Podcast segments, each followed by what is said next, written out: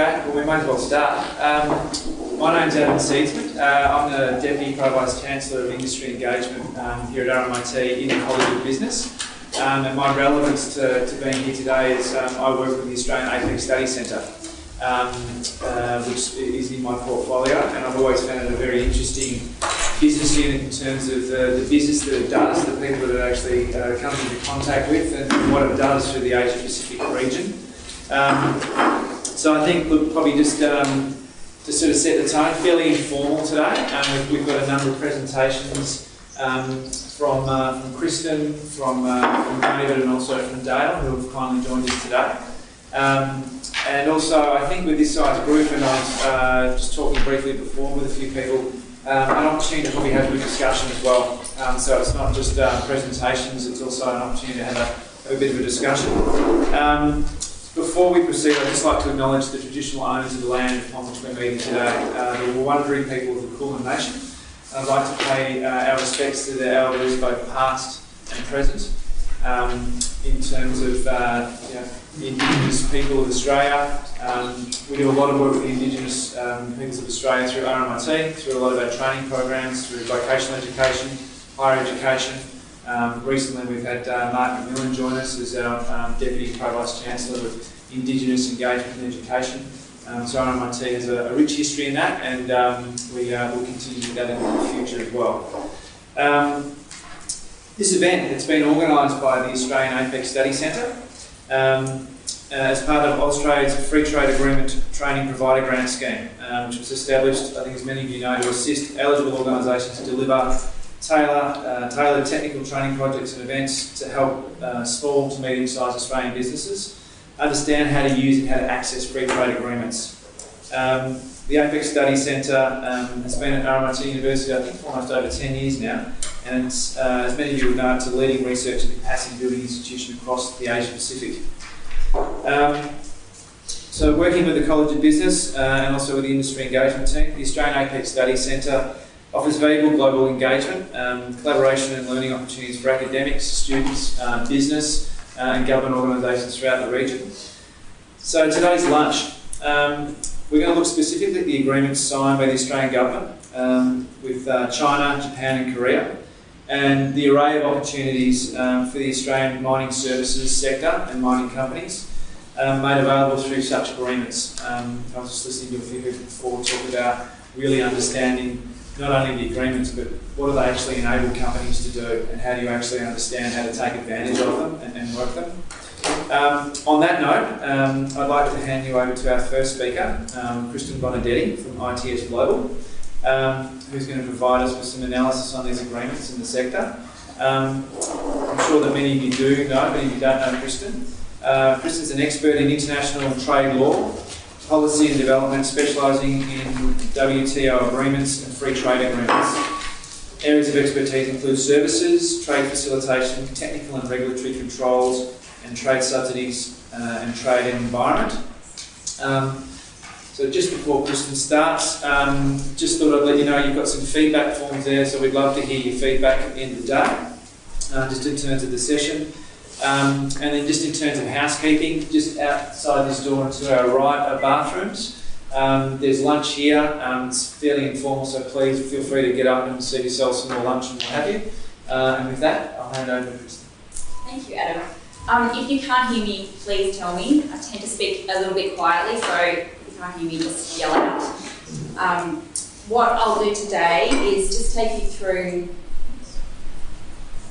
what, what FTAs are and what they seek to do. I'm going to focus on the North Asian FTAs with Korea, Japan and China, but equally happy to take questions on other FTAs at the end. But if you've got any questions as I go through, please stop me. I'm more than happy to clarify anything or answer questions as we go. So I'll speak about what FTAs do, their main purpose, why they might matter, what are some of the opportunities that there might be for businesses such as yours under these agreements, and then just make some comments on how to secure opportunities. So firstly, if we turn to what FTAs do, and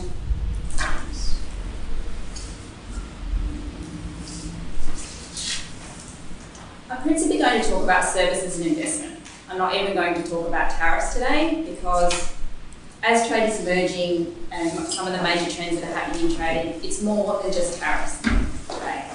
And our new FTAs that we have in place do more than simply remove tariffs. They regulate services and investment and they encapsulate a broad range of economic activity. So we're looking at services that are investment, government procurement, e-commerce, labour, environment, disciplines on state-owned enterprises, much broader than what they used to be. And they also do more than simply open markets. They don't just remove tariffs. And as I'll speak about as we go along, they can go some way to helping improve the business environment, and they can also serve as a catalyst for market reforms in other economies, so to drive more open standards and regulations in the region. But again, when we talk about free trade agreements, we're talking about treaties between governments. They're international agreements. They're negotiated outcomes. So the benefits vary among the agreements and among the different areas of the agreements, and they basically depend on what has been agreed.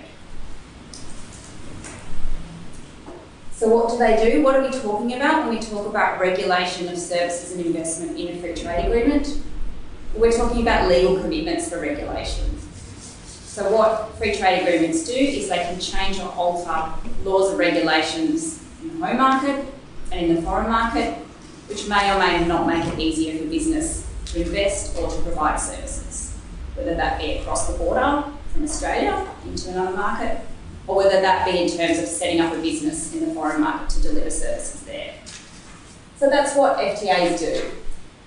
What they don't do is that they don't grant free trade or completely free trade, and they won't guarantee export success, they won't guarantee necessarily market opportunities. It depends on what's being agreed.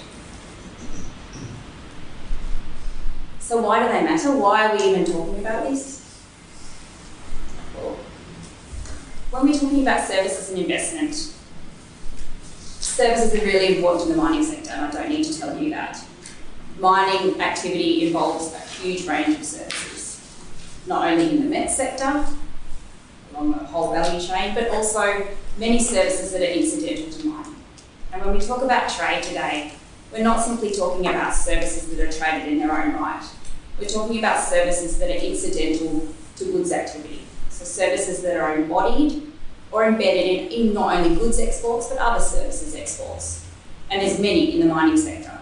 Project management, engineering, waste management, huge array of environmental services, um, software design, data development. Many of you here today will be providing a, a huge array of those services. And they're needed not only to help exports of goods, commodities, but also exports of other mining services as well presuming manufacturing of equipment and chemical technologies, there's a huge range of services that are um, provided. Having said that though, you probably know this more than me, METs are also a very significant services export um, industry in their own right.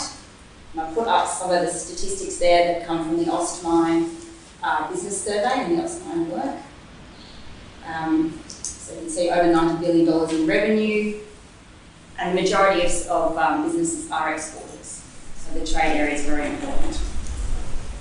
And I'd just say also that bringing back to that point of how important embedded services are in embodied services are in other goods.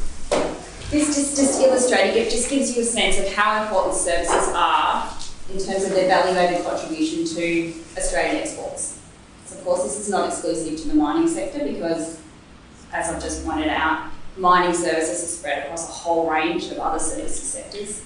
Very difficult to define in that sector, very difficult to encapsulate exactly what services are, applied. It's a huge range. But as you can see there, in terms of Australia, this shows the value added contribution of all services to Australian exports. Transport is significant. Business and ICT. Other business encapsulates all the professional services, project management, um, engineering and so forth. Construction and distribution, all really important. And you find a lot of the services in the mining sector spread across all these categories. So services are really important to mining trade. And open services in investment matter. As I pointed out, services now play a critical role in trade. comprise over 50% of world trade on a value-added basis. And as I pointed out, have a very important role as inputs into broader economic activity. Investment as well.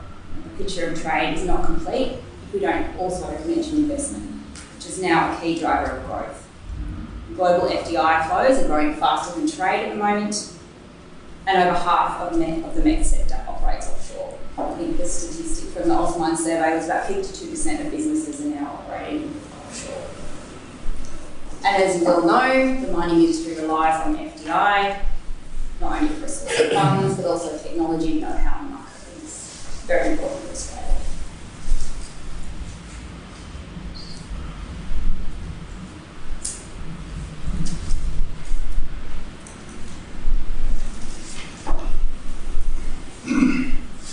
So service investment are important, but barriers to services and investment are still quite high and problematic in that sense. So restrictions on services trade are high, two, three times higher than they are for trading goods. And particularly in the mining sector, there are tariffs, but as I understand it, the tariffs are not high, except for like India. Um, but services are very important, there's still high barriers. They're rated as a top impediment to trade in APEC, and importantly, commitments to liberalise services in most free trade agreements have not been widespread, the exception of Australia, the US, and a few other economies. You find most economies in the Asia Pacific region, particularly the ASEAN economies, have not made significant commitments in their FTAs to open services. There's still quite a long way to go. And of course, the mining industry is impacted given the broad range of regulatory requirements that affect trade across the whole manufacturing value chain, and also, as I mentioned before, the broad scope of services that are affected. So you might have regulations in engineering that report, you might have barriers to um, exploration, you might have licensing requirements for construction project management. There's a whole huge range of bar- potential barriers and regulatory requirements that may fall within the reach of these FTAs. So services are important, investment are important, but barriers are high. This is a little analysis, it's taken from 2015 data, which we did for DFAT and um, at the APEC Secretariat, just measuring the level of barriers and restrictions and services across the various sectors. So you can see there that the blue line indicates the level of how restrictive the barriers are, and the red line shows the number of economies that are. So, for example, if you add up all the transport there, which has got maritime, air, road, and rail, you can see the barriers across the transport sector, across APEC, are, are numerous. Similarly with the professional services sector, quite high.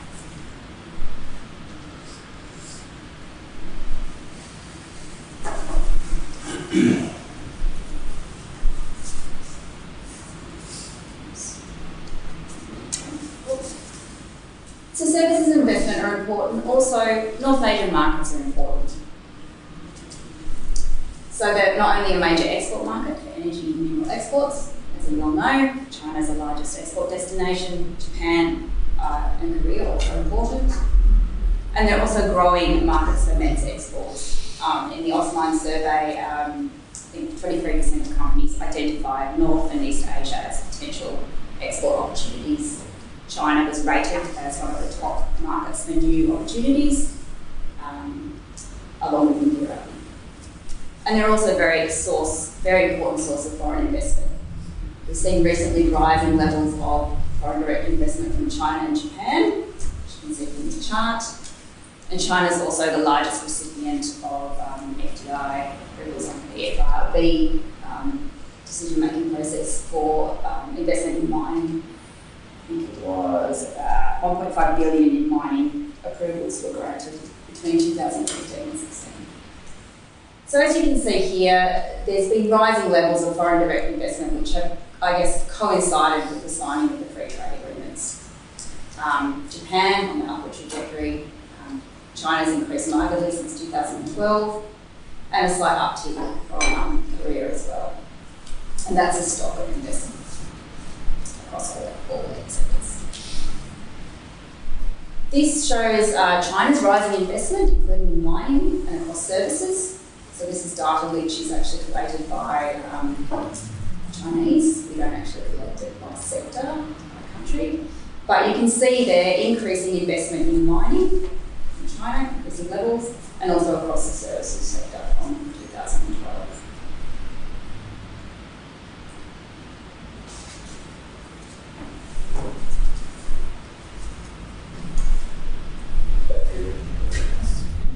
Um, so, in addition to the rising levels of investment and services, it's important to note that in these economies, there are policy agendas that do create growth opportunities.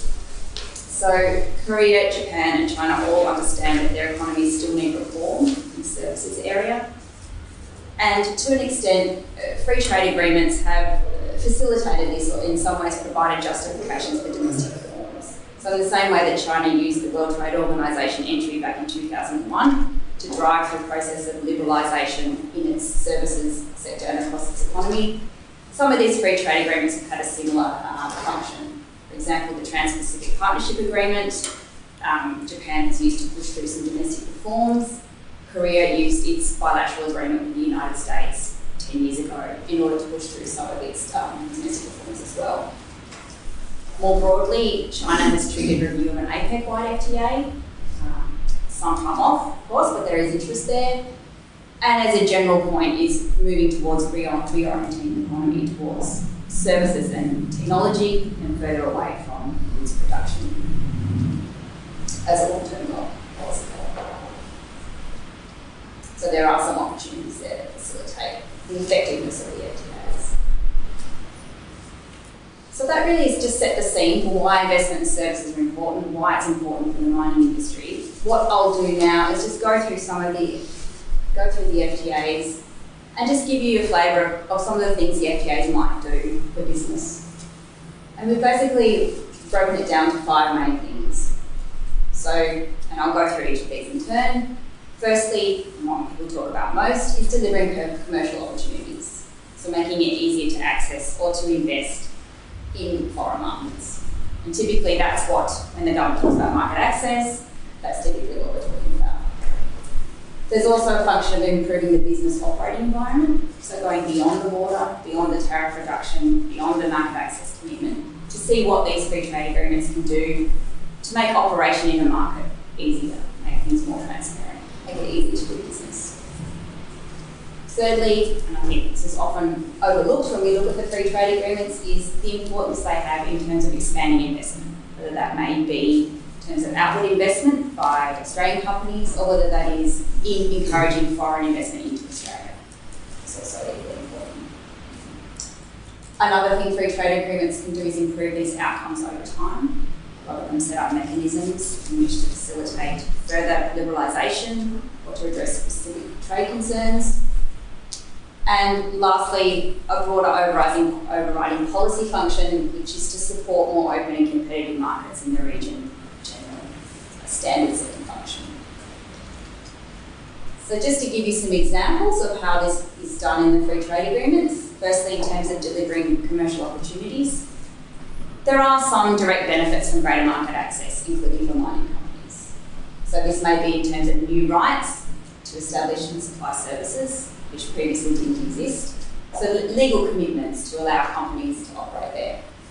Um, there are some commitments in the, the, China agreement to expand the delivery of mining related services, technical and consulting services, which previously were not granted or were, had, were granted under more restrictive terms. For example, there may have been um, I think, um, lower levels of foreign investment um, There's also um, in some of the free trade agreements what we call WTO plus access or treatment provided, which means that the existing level of access that was provided to firms under the WTO has been improved upon in these free trade agreements. So, for example, in the Korean agreement and the China agreement, Australian companies have the capacity to provide, to provide environmental services, um, more environmental services than other countries which do not have an FTA with China. So that's in waste disposal services and some other environmental services. So new rights, new legal rights. More importantly, however, in my view, I think some of the indirect benefits have been greater. And these have really arisen from gen- the general expansion of trade and economic activity that's happened as a result of the FTAs or has coincided with the FTAs being signed. And particularly important for services providers because as, for example, goods trade has expanded under, under the free trade agreements, perhaps as tariffs have gone down and levels have increased, services providers have been able to leverage that expanded activity to provide their own services. And it's particularly the case where we're talking about services that are embodied in goods trade. So, for example, as mining activity has expanded, then there's been a greater need, for example, for exploration services, for equipment services, for engineering services, for project management services. All the things that go along with expanded goods trade um, has driven greater services activity as well. And likewise for outward bound, outbound and intra-ASEAN investment flows. The more investment activity you get, the more trade associated with that and services.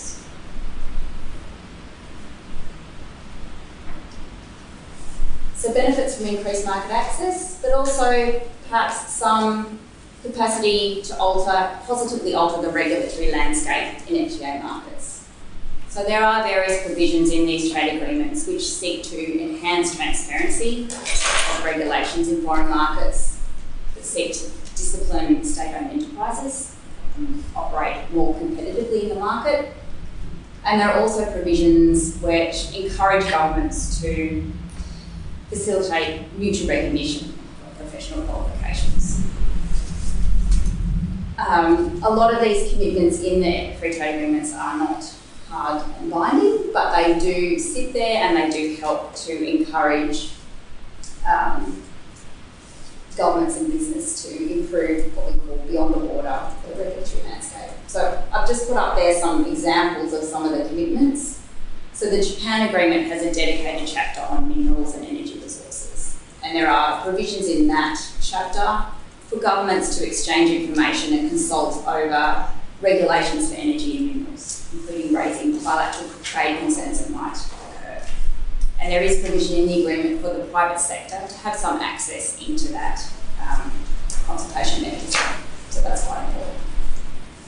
There are also disciplines in the Japan and China agreement which speak to encourage state-owned enterprises, um, exclusive service providers and monopolies to operate more competitively. So the general provisions against anti-competitive conduct, which are supposedly enforceable through administrative mechanisms.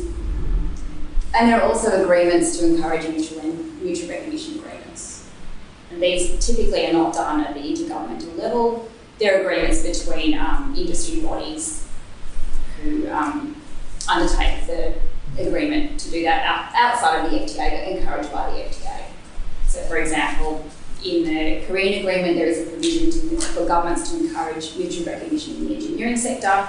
In 2015, the um, Engineers Australia did reach a uh, mutual recognition agreement with the Korean counterpart to look at easing qualification requirements between the two economies. There's some results there. Also important for the mining sector, movement of people across borders. So there are provisions in the agreements to facilitate skilled labour, for example in the Japan agreement, particular agreements for engineering persons, qualified persons. Um, and also provisions to encourage uh, and address shortages for lower skilled labour in Australia. So the investment facilitation agreements, which are established under the China agreement, um, allow um, Chinese businesses operating in Australia to um, some labour market flexibilities. I think it's under the 457 visa system, it hasn't been changed, um, to bring in labour for infrastructure development projects, which are over $150 million. So some flexibilities there.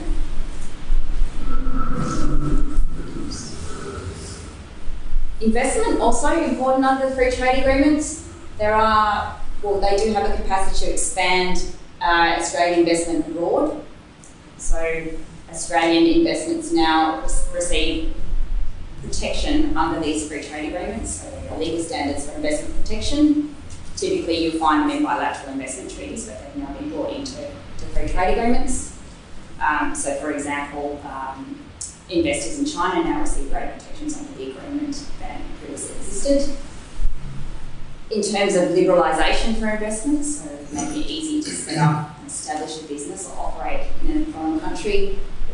Um, they do, there are commitments for those in Japan and Korea agreements. China has not yet made any commitments to guarantee liberalisation for new investments in the FTA.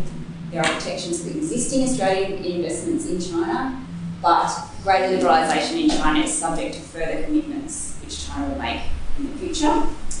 There's an inbuilt mechanism, I'll talk about in a minute, whereby China has agreed to negotiate more commitments to open its investment sector um, over time. That process of review is currently underway with the Australian Government, and so we'll see what happens there. Um, and I've just put up on the screen there, at the same time that China is doing this, it's doing a similar thing with its negotiations and its agreement with New Zealand. The New Zealand China agreement is being updated to include some more investment liberalisation as well. And China is also negotiating in the Regional Comprehensive Economic Partnership Agreement, which includes all the ASEAN, ASEAN economies Australia, New Zealand, Japan, China, and India. And there will be investment in that agreement as well. There's a few things going on in there.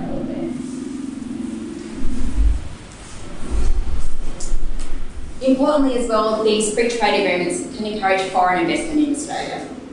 So, not only do direct investments from Korea, Japan, and China become more attractive by the raising of the FIRB thresholds, which is equivalent to our other FTA partners, but also another important factor of the um, conclusion of the free trade agreements is perhaps the head turn effect that these agreements have had. So, as a result purely of having the agreement, an intergovernmental agreement, particularly in the case of China and Korea, there is an enhanced perception of Australia as an invest, as a foreign investment, a destination for foreign investment. Um, we, um, about this time last year, we did a study with PwC which looked at the, um, attempted to assess the impact of these FTAs on business decisions. We, as a during the study, we spoke to a range of businesses about what were the impacts on the businesses um, as rising from these free trade agreements. And most of the businesses operating, particularly in China and Korea, said, look, the most positive thing that's happened out of these FTAs is that Australia is more visible. Australia is a more, is a more trusted destination for investment. We're seeing more activity simply because we're more on the map now. And particularly when it came to services and investment, it had been very important in Korea because the trade relationship with Korea, particularly in services, is not anywhere as long standing as it may have been the case, is the case with Japan, for example. So something very good.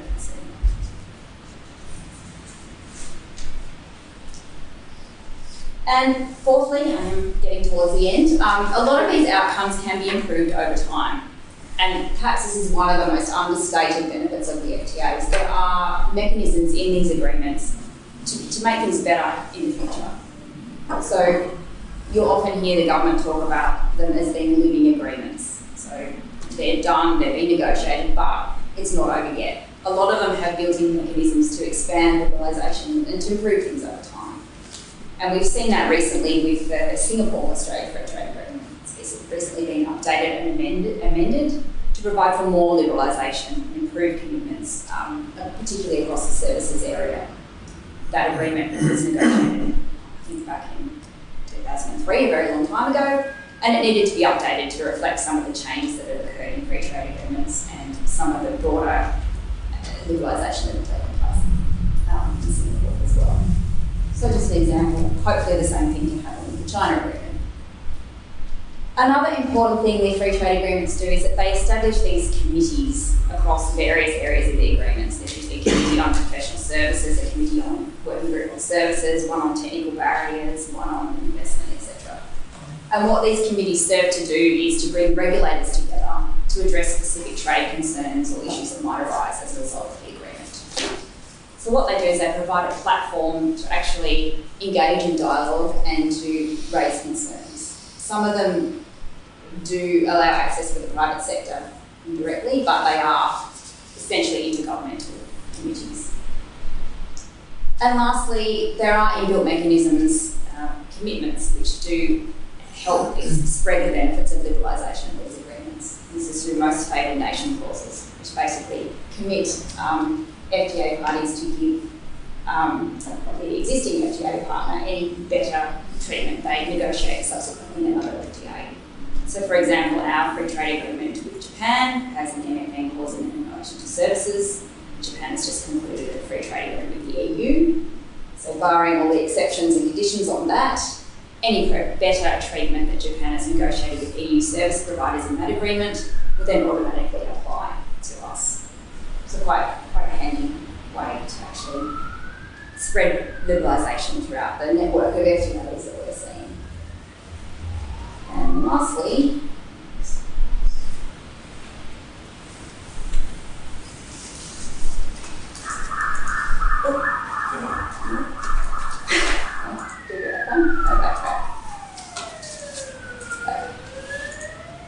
Um, lastly, just I guess more of a policy comment, but FTAs can also serve as vehicles for economic reform over the longer term. So as legal commitments to open services are set in free trade agreements and these are spread throughout the region, um, there are benefits in the longer term for traders throughout the region, particularly as supply chains become more integrated. Um, these agreements can really set down standards to actually open services and investment markets um, in ways that otherwise may not be done. And so, in terms of securing opportunities, I've only got a few comments because obviously there are some caveats. I'd just like to say that obviously governments negotiate these agreements, but it's business that trades, so it's business that really needs to secure and realise the opportunities. When we're talking about um, opportunities or we're talking about gains, it is quite hard to measure these, particularly when it comes to services and investment. And I think we need to keep in mind that these agreements are still quite new. Um, the China agreement only entered into force in, in 2016, so it's in a way a little bit too early to be measuring the benefits. Um, as you well know, it takes time to factor in regulatory changes into investment decisions and um, it can be quite hard to see immediate results. Also, the whole point with services is they're very difficult to quantify. It's not like goods where you can measure, for example, a marginal preference on a tariff reduction. Measuring how more open service or a reduced restriction or regulation has impact on business is very difficult. And of course, it goes without saying that what we're looking at here is only one very small part of doing business and exporting. We're looking at free trade agreements, we're looking at regulations, which are just one part of the story in the broader business context, of course, which you know well more than I do. So as I pointed out before, it's business that trades and invest, and obviously it requires more than changes to regulation. So FTAs can do their bit to possibly help, but more needs to be done if they are going to benefit in the broader So I'll just leave it there. But if anyone has any questions, please, I'm more than happy to answer them. Clarifications? Um, how does it you asked a, said you could ask a question of another FTA. How do they the FTA, FTA with ASEAN?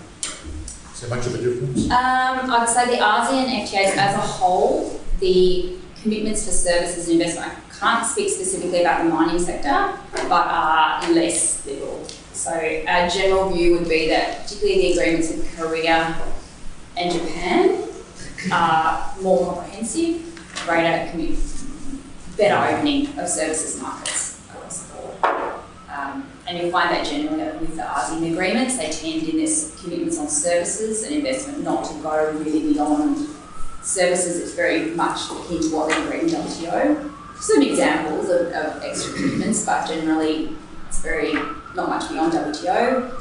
And investment still quite closed, particularly Indonesia, you probably um, so, yeah, we'd say, as a general comment, the Korean Japan agreements are quite high quality FTAs. The China one is interesting because China, it's because China's actually first FTA with a developed economy.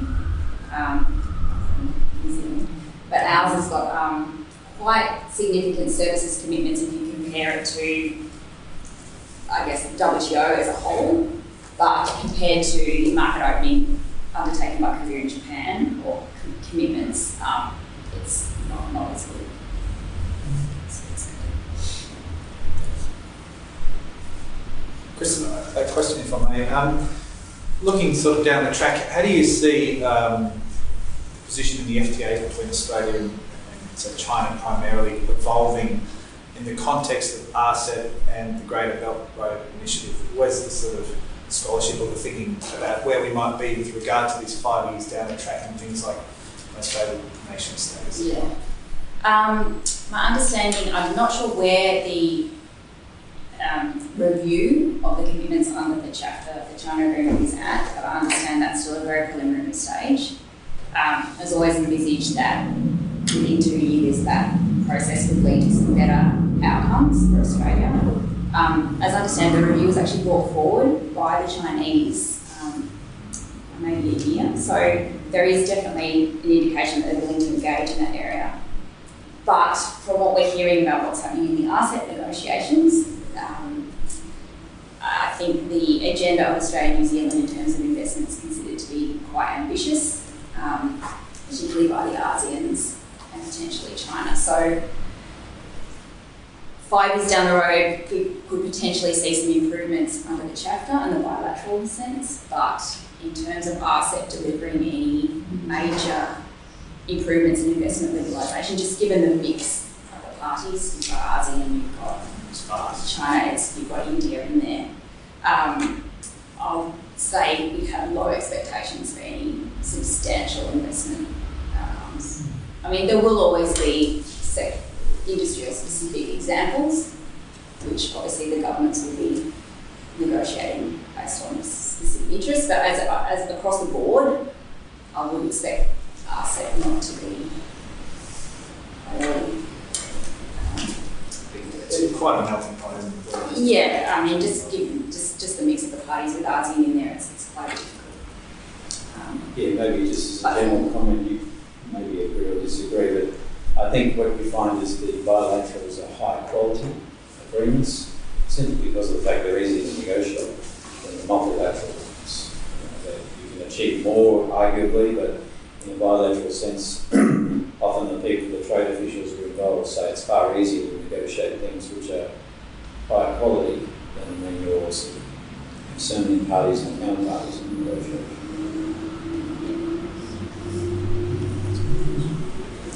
So you so rightly said that it's up to the firms to really secure the opportunities that are out there through the different FTAs. But I was thinking of, well, of course, the, the trade negotiators who put the FTA together.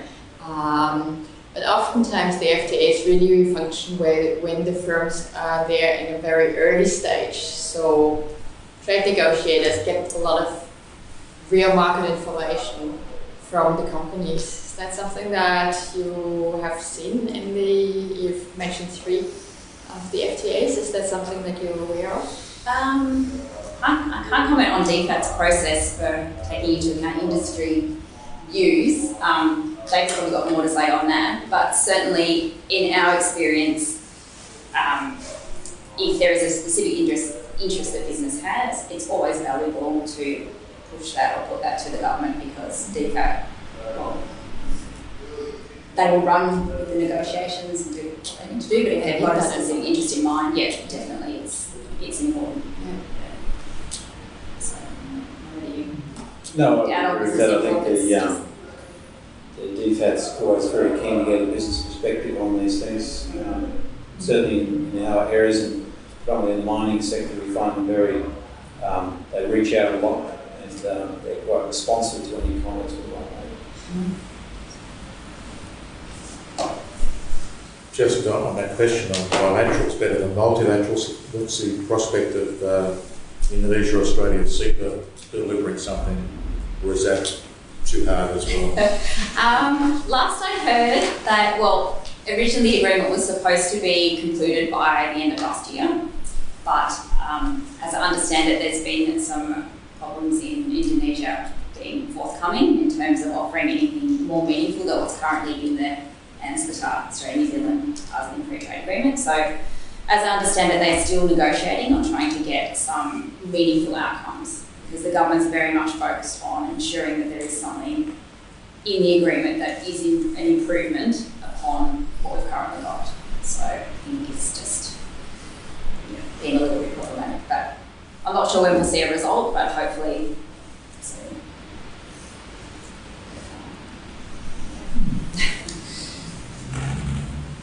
Okay.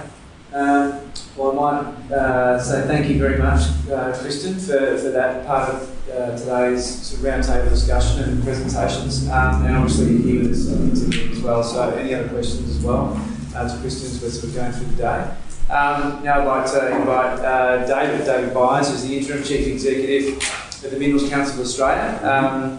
Um, to, uh, to sort of present to us this afternoon. Um, David's uh, think been with the Minerals Council since uh, July 16, I think. Um, uh, but before that, I had a, a long career doing many other things, including sort of, uh, obviously the resources sector, but time with Exxon Mobil Corporation in a variety of senior roles, uh, planning human resources um, across Melbourne, Singapore, Dallas, and elsewhere. So, David, welcome and thank you. Thanks, Adam. Thanks, uh, everyone. I think, Dale, you're going to talk a little bit more from the services perspective, aren't you? Yes, I'll be talking about METS or mining engineering, common, technical common services. That's good. Okay. So this is about digging. Excellent. Well, that'll, that'll work out well because I'm, I'll have some comments about METS, but I'm going to talk, you know, largely about sort of what's happening in the mining industry and try to give you some context as to what's happening there, really what's been happening over the past 10 years. Um, and secondly, just to sort of put that export story that we have now into some sort of sharp relief, there's been some huge shifts over the past decade um, as a result of the mining boom and what that means for mining exports and services exports from the mining sector compared to other sectors. And finally, I will make some comments on some of the FTAs, if you like, opportunities and challenges both for the mining sector and METS, and I'm sure Dale will pick up the theme in respect of um, METS. So firstly, do I point this at this thing here? Is that right? Is it the red one there? Okay. Ah. This is a, um, a slide which just gives you um, the results of a study that we did, which was all about the economic contribution of the mining and the METS sector. I mean, people tended to know a little bit about the mining sector and the METS sector, but this is something we did with the Deloitte's Access Economics last year. Um, and you see there that the numbers are very, very uh, large, $198 billion, and accounting now for, this is for mining only, over 50% of Australia's export income. Interestingly, when we wanted to sort of look at the contribution of the entire sector, mining and METS, um, you run into some rapid problems of definition with the METS sector. And it's one of the things that we did sort of spend a lot of time on in putting this study together was to make sure that we really did reflect the mining equipment and technology and services aspects of the sector, the direct contribution to the industry. But anyway, the, the numbers there are that when you roll together mining and METS, together they contribute 15% of Australia's GDP. Over 1.1 million employees, so that's basically one in 10. And um, for the mining sector now, post the massive investment boom, you have a net capital stock of $850 billion, which is a very large number. Okay, METS. Uh, there's a sort of graphic, I suppose, of some of the, the, the, major MET sectors we're talking about, but if you like to sort of cluster it, I'd sort of think about it in three different areas. Heads to the road. Firstly, um, the services sector.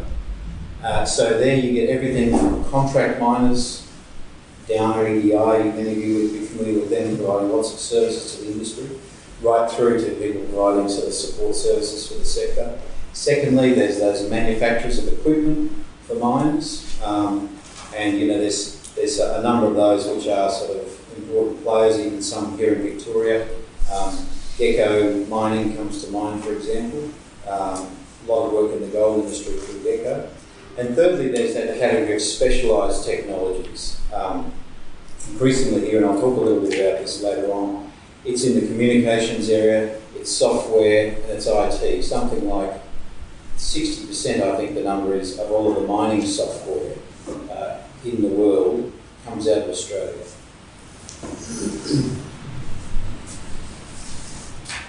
This shows you um, the uh, Australia's export um, revenue across the board, and it shows that in mining, tourism, rural services, uh, rural goods, manufacturing and other services. Now, if you look at, well, clearly it's, it's clear where mining is there. That includes petroleum as well, by the way, oil and gas.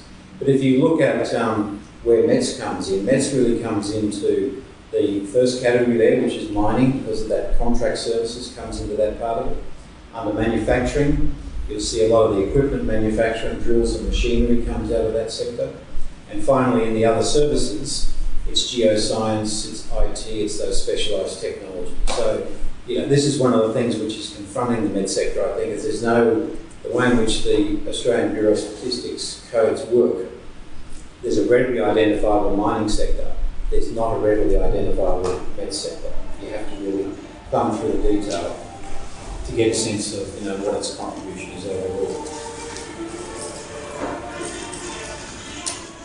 This uh, chart shows you really, really what's been happening in the mining industry since 2000 and what we call the three phases of the, of the boom.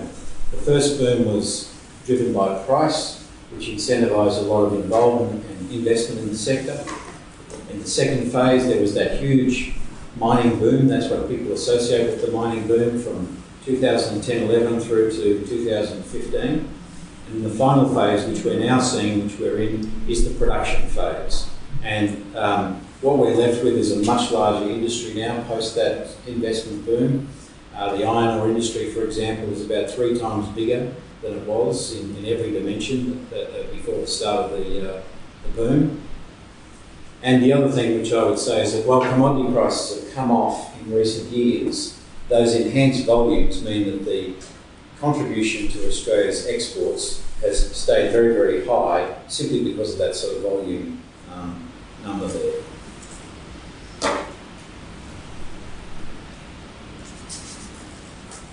Okay, where do those, resor- those resources exports go?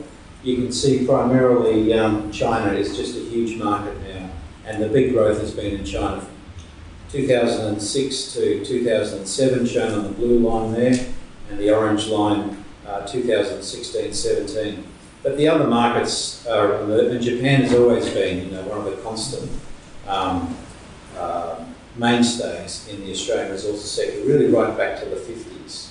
Uh, Japan really, you know, has, has continues to be a very, very important um, player for us. Um, but the ones which, you know, everyone is excited about, of course, is India, because there's very much now a lot of investment going into India. As, in, as India uh, starts to open up its economy and starts to look at, um, you know, it, its, its GDP starts to improve, its growth and uh, economic growth starts to make an impression, then it's going to be a big market of the future. And similarly, it's that sort of Southeast Asian uh, corner as well, where a lot of the uh, increased demand for coal is coming from, really funding the industrialisation and the urbanisation which is going on in those countries. Okay. Uh, will it be as big as China? I don't think so.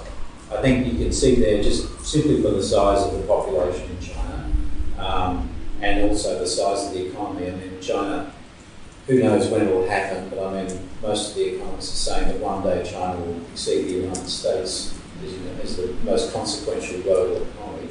I don't know about, um, I think India's got a long way to go. The thing in India's favour is demographics.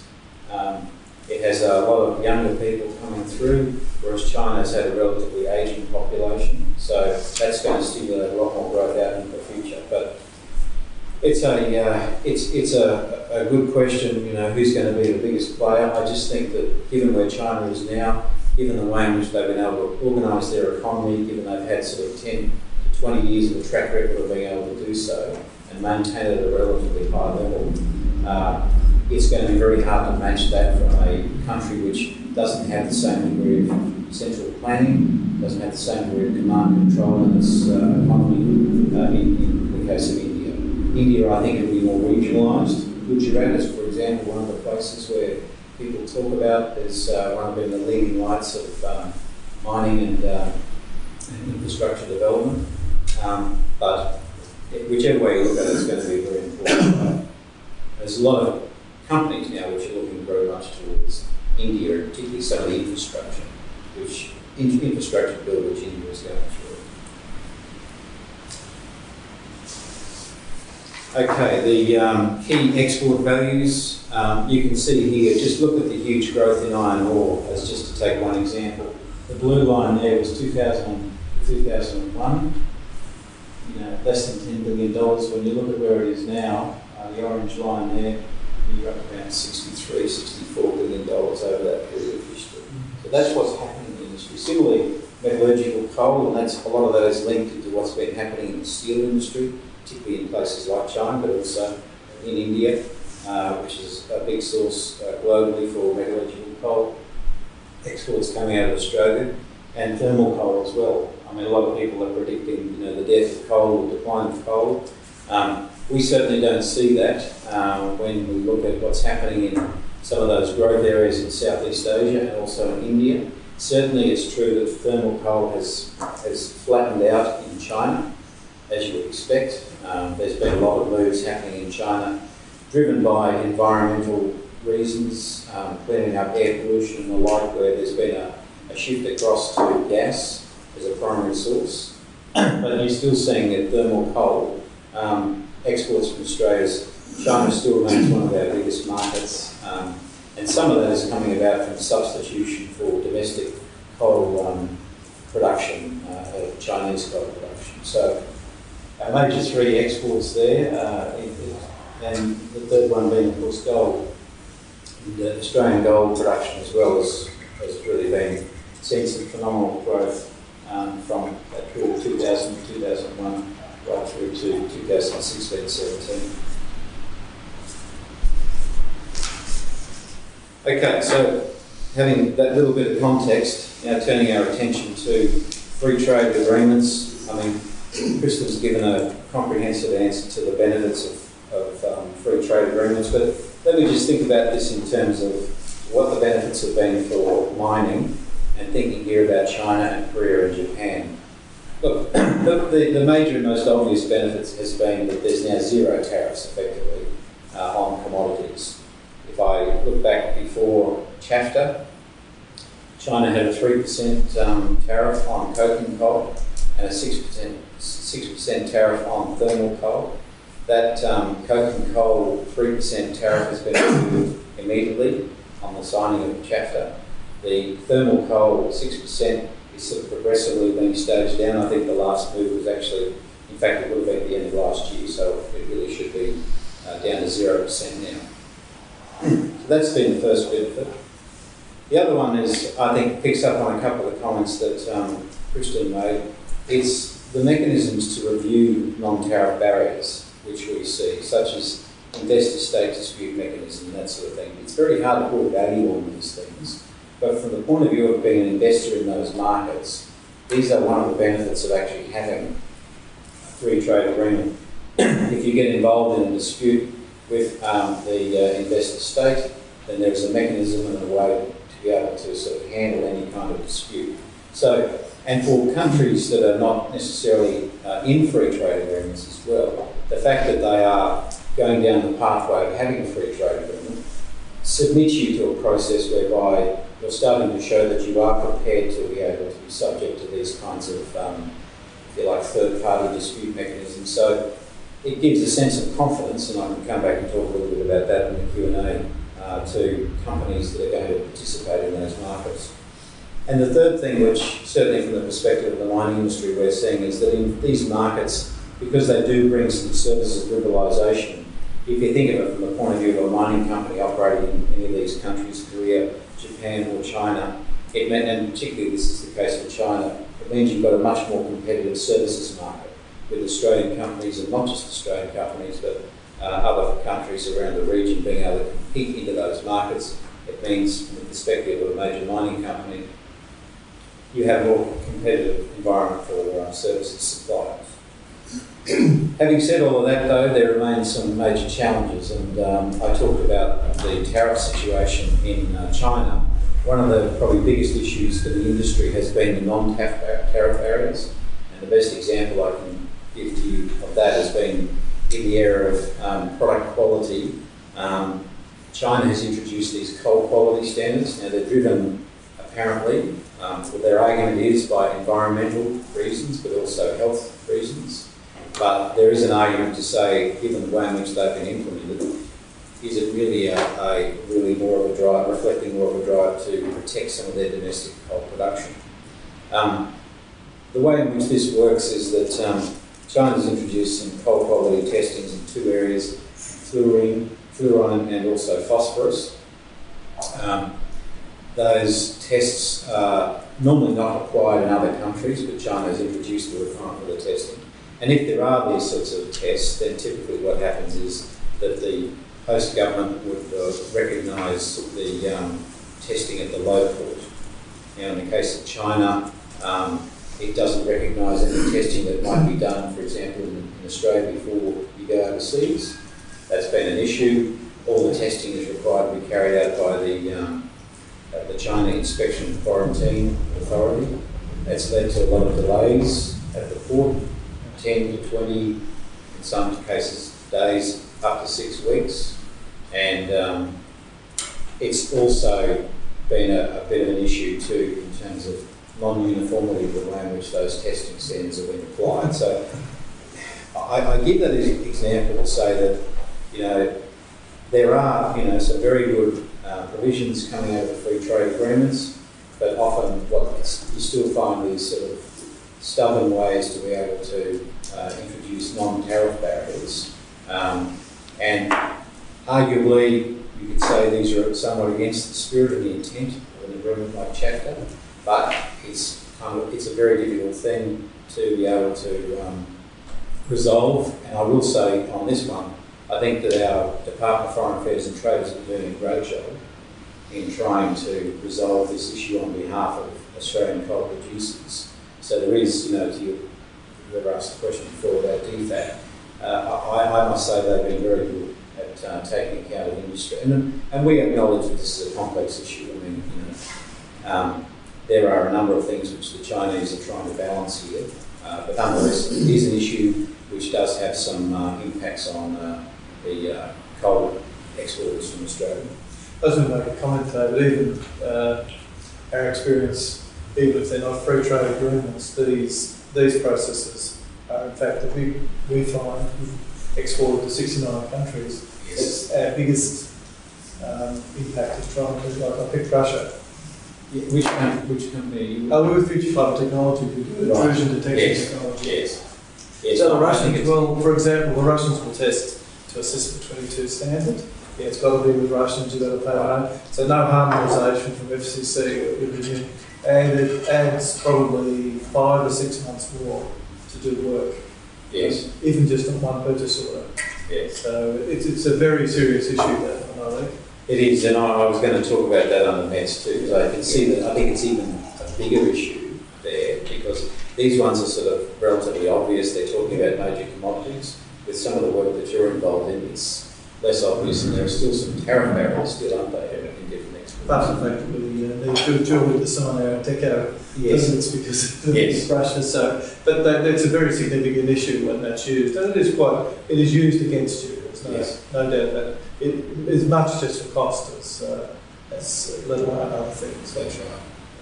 So, and, and, and I guess there is that sort of, you know, broad category too of, you know, some of the regulation in these countries being quite opaque, unpredictable, um, you know, both in terms of regulation but also in terms of taxation. Now, free trade agreements, they help to screen a lot of those things out, but um, as some of the major companies say, well, yes, they do, David, but the facts are stubborn, and we still see these kinds of issues there. And really moving now to, um, if you like, outside of the, um, the China, Korea, and Japan envelope, into other countries which are in the region and major customers. One of the things we see for on the mining side is the rise of some resources nationalism. Um, two countries I point to there, Indonesia and the Philippines, where you know, you're either having to operate in tandem with a local partner, or you're having to um, joint venture company, or you're having to kind of give over certain parts of the, of the process to local involvement. Again, those those are things which are, if you like, nothing to do with the FTAs which have been negotiated, but they're the sorts of things which some of the mining companies look out for when they're going into new countries, um, new countries of entry. And then, um, finally, with regard to Mets, I guess this is sort of, Dale, I'm sure will pick up some of these things, so I won't sort of uh, pound it to, to death. But I think the opportunity is clearly there given the economic growth in Asia, um, the urbanisation, industrialisation, infrastructure, energy storage. So there are those opportunities there, that's fundamentally driving. The other issue is when I think about the METS sector and I think about its relationship to mining is Australia really is world leading in mine development. You know, that's in the active phase of developing planning and all, all that goes with that. And so there are many disciplines that go with that where Australia has made you know, something of a reputation in the METS sector. Uh, and I'm talking about areas of geotechnical consultants, um, mining, electrical process engineering, a lot of good Australian mining engineers in quite senior positions around the world. That has a benefit effect, I think, a beneficial effect, I think, for some of the services companies, even if they migrate across into the uh, services sector. Environmental science and mine rehabilitation, you know, it's something where very much uh, the standards that we, um, the major companies operate to in Australia are really much higher than many places around the world. I mentioned as well the mining computer software, which a lot of which comes out of Australia. So that's an important um, factor in terms of you know Australia's reputation in world leading mining development. And the second one, I think, which is um, important here, is the new technologies. Um, particularly if I, you know, mention two companies here, and I, without the risk of offending everyone else, but I'll do it.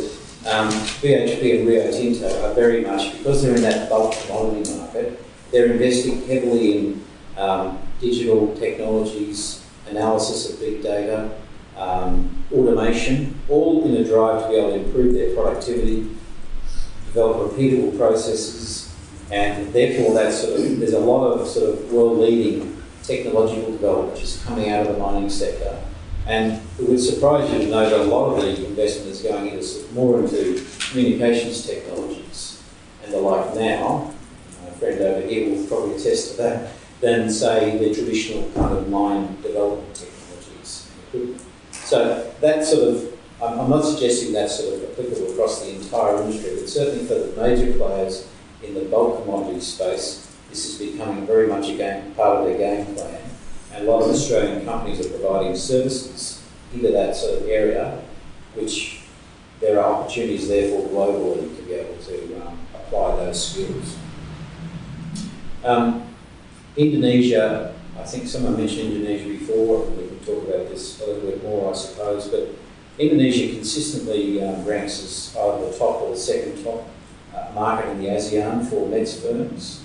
And I think this is probably dominated by some of the mining services companies, such as the Downers and Thiess and companies like that you would know of, which are involved very much in the construction phase. But increasingly, it's in some of the specialised um, development, uh, specialised equipment areas as well, where a lot of Australian METS companies, suppliers are involved in Indonesia. Um, and 140 METS firms, in fact. And I mentioned that the other area of big opportunity really is in India. I know, for example, you know, BHP talks a lot about the opportunities available in India to be able to be a major supplier, as um, and we have um, Raj from Adani here who can talk about really more about what's going on in India than I can. But um, it's a very exciting kind of area, I think, of growth for services companies, which I'm sure Raj will have a few comments on. And finally, look in the challenges area, and again, picks up a couple of these things. Um, you still have some tariffs in the services sector. You do have a number of non-tariff measures, product standards and imports licenses. I think they are very much the kinds of things which METS companies are really um, put through their own experience at. Red tape, but the big one probably is protection of intellectual property. That's not always standardised. It can be a, quite a consideration being able to participate in some of these markets. And the final one I've sort of put here is that it's probably more of a, a commentary on the structure of the METS sector uh, in Australia. We have very few very large firms. They tend to be sort of smaller SMEs, and they're not sort of at the status of being, if you like, global um, regional equipment manufacturers. Um, you don't tend to find, you know, a lot of the tier one uh, miners, for example, they tend to like to deal with the global original equipment manufacturers, such as the Komatsu and Caterpillar, companies like that, Hitachi, because they want to do things in the same way around the world. So that becomes, know, if you like, that's a structural issue. Um, not saying that it's not sort of soluble, but it is a sort of factor, I think, that we need to recognise as a challenge for METS suppliers going global, that there is that question of scale and therefore capacity to be able to sort of link into the supply chains of some of those major companies. Um, and the other one too, I suppose, is, you know, nothing stays the same. And it's fair to say that even in some of these develop, the rapidly developing countries, um, we're finding a, um, you know, there's a local METS sector starting to emerge. So it's obviously going to be a source increasingly of competition for Australian METS suppliers in these markets. But um, I think the opportunity is still a very, very big one, uh, acknowledging that there's still a few challenges to overcome. Thank you. Thanks, David. Anybody have any questions for David at this point or any comments? David, I have, uh, have a question. You, you put up a, graph showing the, the top exports. I think it was iron ore, metallurgical Yes. coal, coking coal, thermal coal, gold. Um, where do you see, or where does the Minerals Council of Australia see lithium playing forward in the future in the Asia region, given that the Japanese government is proactively looking at developing Yeah. indigenous lithium manufacturing capacity for storage cells, etc., Yeah. and India heading down that road with government policy announcing their intent for indigenous uh, electric vehicle. I actually had a slide on lithium, and I thought, no, I'm, I'm- I'll talk for too long if I talk about lithium as well. But so, but I, so I, I haven't, I can't give you a picture, but it's very important. But it needs to be said that you know you have to. It's a question of scale, and you look at where these products are now. You know, they are the mainstays of Australia's exports. Lithium is still quite small. It's undergoing rapid development. Um, there's a number of um, quite substantial lithium players now miners developing in Australia. It certainly, we see it very positively, that it is going to be an area of growth for the future. Um, but again, I think we just have to be mindful of where it is now versus where, say, the bulk commodities are. And certainly in, in terms of growth rates, it will be repeatable, will, be faster than iron ore, metallurgical others, but it's coming from a much, much smaller base. And the other thing is that, again, it's a, it's a matter of competition. We have some, I forget the number, we have sort of quite large globally uh, lithium deposits. But the way in which you know, the resources sector operates is that once there is a market for something, there's therefore more incentive to go looking for it in other markets as well. And um, so there'll be, you know, no doubt other sort of provinces and countries which will be sources of competition. But I do think generally we've got a little bit of a leading edge in here in Australia developing lithium resources.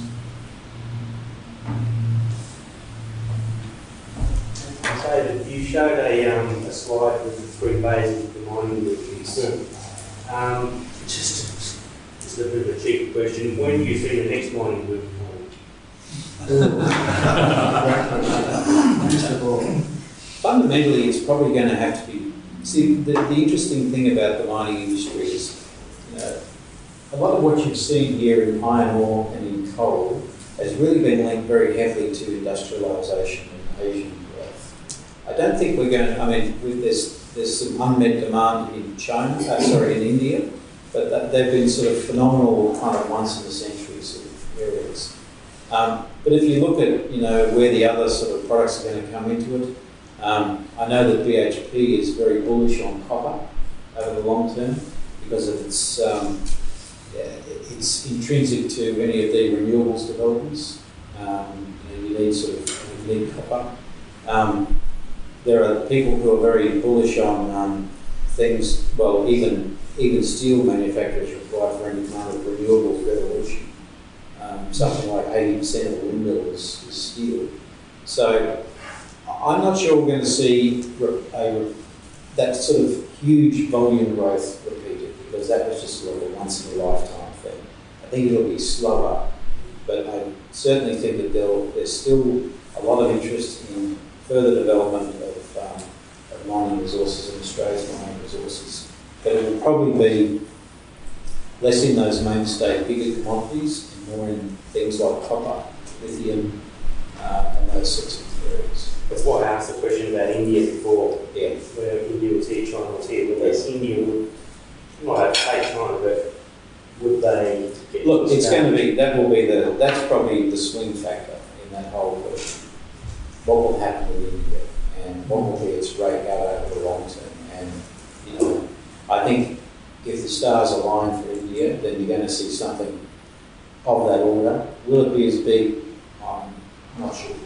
And as fast and as rapid? I mean, think about what's happened in 20 years. It's just been huge, you know, for China. Could that be repeated in any other country at that kind of scale over that period of time? I'm not so sure. I think it might have seemed just a phenomenon, and uh, we'll certainly see growth, but not sure we're going to see that kind of rapidity and, and height of growth. Okay, conscious of time, David, thank you very much. And obviously David's with us for the duration, so any other questions or comments? Um, Dale, I'd like to welcome Dale, Dale Thompson um, from AustMine. Uh, I think many of you I think, know Dale, but Dale uh, has extensive experience in, uh, in business improvement development, um, sales and marketing in Australia and overseas. Uh, through his role um, leading the Entrepreneurs Program um, with AustMine, Dale's worked with hundreds of, uh, or over 100 different businesses on improving operations to reduce risk um, for business owners while improving returns. Uh, and obviously has a wealth of knowledge in that sector. Dale. Thank you, and thank you, Kristen and David, for setting the scene. I'd like to talk about the opportunities that exist in this METS industry and how the free trade agreements might affect those industries. When I was first asked to give this presentation, I thought about a, a comment by Albert Einstein. He said, I was given a problem in an hour to solve it, and my life depended on it. I'd spend 55 minutes looking at the problem and five minutes on the solution. So I think it's important to actually understand the METS industry and where the countries in the foreign trade agreements, it's China, Japan and Korea, are actually headed and where their technology is going. So we'll have a quick look at Industry 4.0, we'll look at zero marginal cost economies, and then we'll look at some geographic opportunities in China, Japan, Korea and Australia. We'll then look at the opportunities and what we need to do, look at how government support can actually help you in those programs. So within the METS marketplace, we see a, a lot of talk about the Industry 4.0, data analytics, big data, sensing on every instrument. Um, I'd like to just sit back and say, where's this come from and how long has it been around? Well, in 2005, Komatsu trialled the first automated truck in Chile, the copper mine. So it's been around for 13 years. In 2008, Rio Tinto put automated trucks, autonomous trucks in the Pilbara. That's 10 years ago. So people are sitting back saying, oh, autonomous mining, we've been doing it for 10 years. Um, at last year's IMARC conference, Michelle Ash, who's the Chief Innovation Officer for Barrick Gold, said that by 2023 we will have no miners underground or no miners above 4,500 metres for operational productivity reasons and for safety reasons. And you can take that one of two ways. Either those operations are going to be automated or they're going to sell them off. And I think the latter is probably unlikely. So they'll be moving into automation. Another example of how automation is affecting the industry uh, came to me from Alberto Calderon, who's the CEO of Orica. He gave a presentation two weeks ago at the Melbourne Mining Club. He said that in 2012 it was the height of the resources boom and commodity pricing, and everything was about tonnes. Just do what you have to to get it out the door. By 2014, at the bottom of the commodity price, it was all about cost down. And they were driving the METS sector to reduce their costs. By 2018, it's now about automation. So if you can create some value with your automation and your intelligent systems, you've actually got a position in the marketplace. To address that, Orica have developed Wi-Fi electronic detonators. That sounds like a lot of technology, but not very much gain. What an electronic detonator enables you to do is to time the shot precisely to gain the best fragmentation. By using Wi-Fi or electronic communications, you no longer have the wires and cables on the bench. So it improves the safety of the operation and you can remove the person from the bench, which means you can now use an autonomous explosive truck.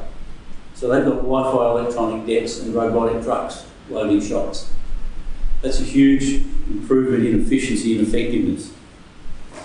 So when we're talking about all these robotic opportunities, uh, I read up on the International Federation of Robotics on their paper from 2016. They said that China was 20% of the world's population are taking 40% of the world's robots. In 2015, Xi Jinping said, we need to get on this automation train. We need to improve our own production facilities. So they are building autonomous factories. They're actually taking 87,000 robots a year, manufacturing robots. 87,000 manufacturing robots every year. To set the, that into context, the Republic of South Korea, they take 41,600, about half. Japan, take 38,600. Australia, we were in the other bit, down the bottom of the chart. So, so we're not setting up to, to compete in that environment. And that environment is something that was described by Jeremy Rifkin back in 1980. He talked about the world economy asymptoting towards a zero marginal cost economy. That's where you set up your automated factory and the extra cost to produce one item is zero. That's a zero marginal cost economy. And as we asymptote towards that, making stuff is a competitive marketplace where you really need to be the lowest common denominator. So if we look geographically at the market and we say, what's happening in China? Where would the METS industry go? Well, we're certainly not going to try and compete on producing stuff because China's got all robots. But they are actually closing a lot of their old underground and surface operations that are heavily labour orientated, they're unsafe, small, narrow openings, you can't automate them, so they're closing them and they're opening new autonomous mines. That creates an opportunity for Australian service companies to take their technology there. Environmental companies can take their information there. There's not much mining going on in Japan these days. But there is a lot of legacy mines in Japan that are producing acid mine drainage that needs to be treated. And we have environmental consultants in this country that can help them treat that problem. So there's an export opportunity for Australian METS that will be ongoing for years. In Korea, we think about massive engineering companies. Korea, where they built Prelude, that's now operating off the northwest shelf of Western Australia in the LNG market, the FLNG plant, we actually had an Australian service company providing the insulation and fire protection on that rig. So a company from Sydney went over there, used local labour, used their skills to project manage the fire protection on. And I know that because I work with the company as one of my AustMine business advisory clients. So the challenge that faces the Australian METS industry is to create value in their products and services in a zero marginal cost economy. We need to upskill our jobs. We need to stop digging faster and start digging smarter. So when we did a survey at AustMine, we did a survey to look at the mining companies and actually ask them what they saw as important in a METS provider. 67% responded quality. That's how you compete, quality. 56% indicated that relationships were highly important. 43% said that skilled staff, how we can develop the skilled staff through the training organisations and through the mining houses of Australia. 29% said unique products. 22% said new technologies. But only 15% said price. We don't need to compete in a zero marginal cost economy and a race to the bottom line. We need to be better, have good relationships, and have new technology. Just to look at some examples of that, David, you indicated Gekko is a METS company here in Victoria. Gekko produce mineral processing equipment, and to their claim to fame, I'm surprised that they could pull it off. But uh, Hope River is a gold mine operating above the Arctic Circle. It's at the far end of the ice road. They built the gold processing plant, and I think it was 250 odd containers, reagents from different markets, brought it all together, shipped it in one season, and then built the plant, and now it's working. That's an amazing achievement, and that skill is here in Victoria. Uh, if I think across the, uh, the ditch to Tasmania, Elphinstone Underground Equipment. Elphinstone manufacture underground mining equipment in Tasmania. They have the cost penalty of bringing in the raw materials. They have the cost penalty of taking that equipment across to the North Island so they can then ship it to the rest of the world and they can compete in that market because our METS is highly skilled, we have unique products, we have very good quality. And David, your comment about the major miners want to work with the major companies like CAT Komatsu. That's why Elphinstone use the CAT drivetrain. Because if you buy a piece of Elphinstone equipment and it breaks down, you can go and get a CAT spare part off the shelf anywhere around the world. But there are companies in Tasmania who are in the CAT international supply chain. They're accredited authorised suppliers of CAT parts to CAT in Tasmania. We have a huge METS industry here achieving success. Pilbara Insulation is that company that did the prelude in the uh, Korean shipyard. Uh, just to quote a different example, there's a company that I thought was quite in- intelligent and in- innovative and, and quite an inspiration. Rode Microphones. Who would think you could make microphones in Australia? The world's recording artists seek out Rode to get their microphones because they're simply the best. They employ 60 million, they have a turnover of 60 million dollars, have a factory of 10,000 square metres, and employ 250 people. An Australian company, a success story. We can do this stuff, we just need to do it. The equipment maintenance market in the mining or METS sector is 23% of the business. So by using our smarts and our intelligent people, we can then offer service and maintenance on this mining equipment.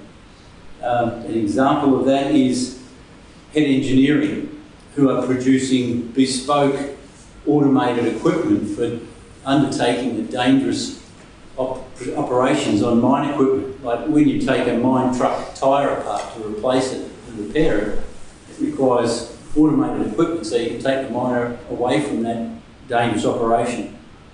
Mine maintenance, actually doing the maintenance around the mine on the equipment and the geology and infrastructure. Business operations, let's look at the software. We're talking about 60% of the mining engineering software comes out of Australia. That's huge. We can do that.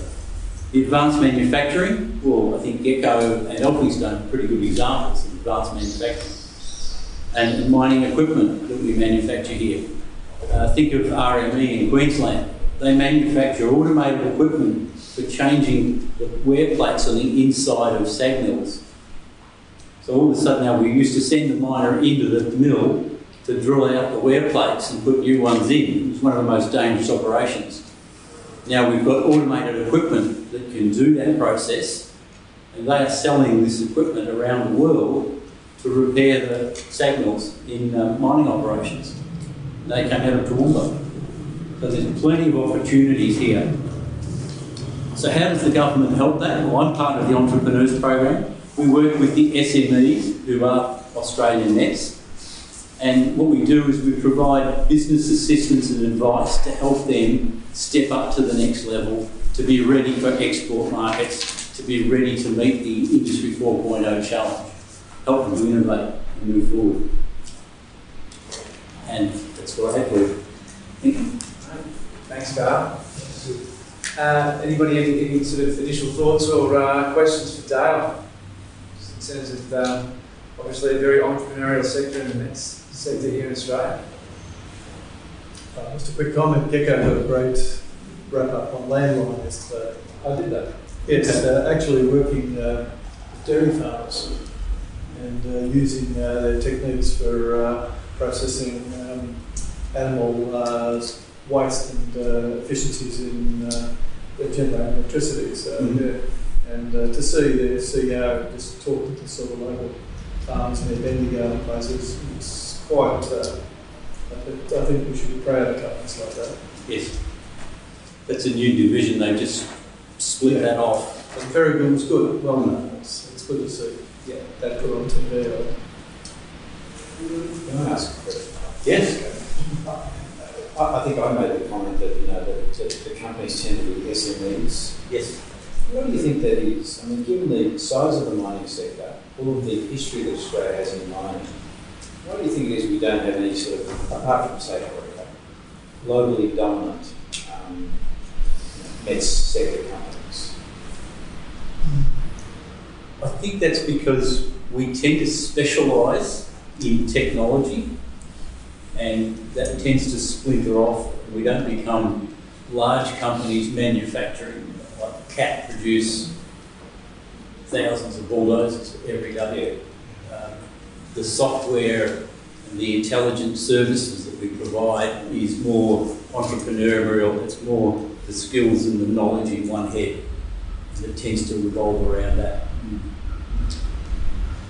So that's a good question. Uh, we were talking just briefly before we commenced today, and RMIT is doing a lot of work in the enterprise formation and business creation space for students, alumni, and also for academics and researchers. Um, in the METS sector, are you seeing large companies placing bets in terms of investing in startup companies in, uh, in the METS sector so that they've got a line into some of these small entrepreneurial startups with a view to future acquisition or acquiring technologies, or is it fairly, um, I guess, undeveloped in terms of how they're doing? If you look at banks, they've all got you know, incubators and accelerators. We've got other organisations there doing things internally and also investing in other companies in different industries just to sort of, you know, I guess, put a few lifeboats out there, so to speak, in terms of what they're doing. Are you seeing that in the METS space at all? In terms of the incubator space, the unearthed people are doing hackathons and they're encouraging a lot of entrepreneurs and early startup, pre-startup, pre-revenue companies. Um, not seeing a lot of support for people once they've gone past the pre-revenue stage Okay. from the big companies. I- I've got a comment on that. I think you're right. It's only just starting now. You're starting to see some of the major companies doing just that. Because they're really in a bit of a different game now with, know, trying to sort of get their minds around big data and what it means and take therefore lessons from other industries and so forth. So I think you're starting to see as point number one. Well, point number two, I'd be interested in your comment, uh, whether you agree with me, that what has stood in the way of some of that at least has been probably the desire of the major mining companies to keep the technology in-house, and keep the intellectual property uh, rights to it in-house. We're starting to see that sort of opening up as well now. Um, I know BHP, for example, has been clear about the fact that he wants to go much more open source technology, so that if there's a common platform which we compete on that platform, therefore you'll be able to get more competition after all, and therefore more services suppliers to them. It's not uniform across the industry. It's slower. In fact, it's quite different. You know, most of my history was in the oil and gas industry. It's quite different to the oil and gas industry, where I would say that you know really the the people who brought who, you know, technological advance to the industry tended to be out of the services companies, the Schlumbergers, the Halliburtons, you know, Honeywells. It's companies like that that really brought that sort of kick along in that investment. It was because there wasn't probably so much, apart from maybe one or two of them, they just attachment to having to hold the intellectual property in-house. And I think we'll see that change. Companies go about it in different ways, but um, I just wonder whether you might have seen that to be a bit of a barrier as well. I think you're right, and it is, it is uh, or has been a paradigm that if we can develop a better mining method or a new piece of equipment and we have that mineral processing, uh, the, the ISASMELT process, if we can gain that technology, we can have an advantage in the marketplace at a given commodity price.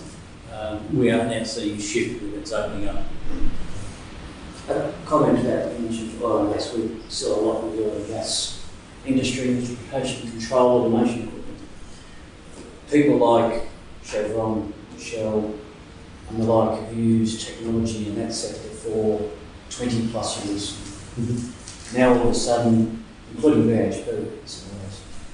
Now all of a sudden the mining sector is saying we're getting into automation. Um, is the industry itself the the old boys club that the mining game has been in Australia still is going to be a hurdle for the mining industry to actually achieve what the oil and gas industry is achieving? It's a great question. Um, look, I think that, you know, essentially what's happening is that, you know, the mining industry is seeing reality and that it is much more of a globalised player. And you're getting, look, you even look at a guy like um, Andrew Mackenzie now at BHP. He brings a lot of ideas from oil and gas and from other environments. You look at uh, JS at Rio Tinto, again, not part of the if there was an old boys club in Australian mining, that's being broken apart by, you know, new senior management in the industry with very different ideas, operating much more to global templates. So my own view is that, you know, inevitably you will find that that will break down. That sort of, I know there has been, it's fair to say, some kind of resistance from that. There, there's been a bit of an arrogance, frankly, about the major mining companies and the way in which they've dealt with suppliers that was curious to me coming from the oil and gas industry where number one requirement was you partner with your suppliers mm. because they're a vital part of your business. Not, I'm generalising here, that's not always the case in the mining sector, but it has been in the not too distant past where there has been a little bit of that view within the industry to say that we're big, we can you know, command, uh, you'll, you, you come to us and we'll tell you where we want you to fit in. It's all a little bit one-sided in some respects. That's breaking down now.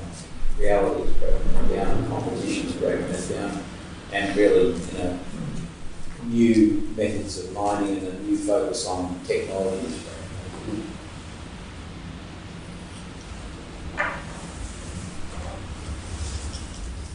Well, I'm conscious of time, um, and uh, I think maybe we might look to, unless there's any other questions, um, sort of wrap up the official part of uh, today. I know that we were running through till about two o'clock, but um, just before I do so, I just want to say thanks very much to you, Kristen, uh, David, and also Dale um, for presentations and comments, and also to others for questions and, and discussion today.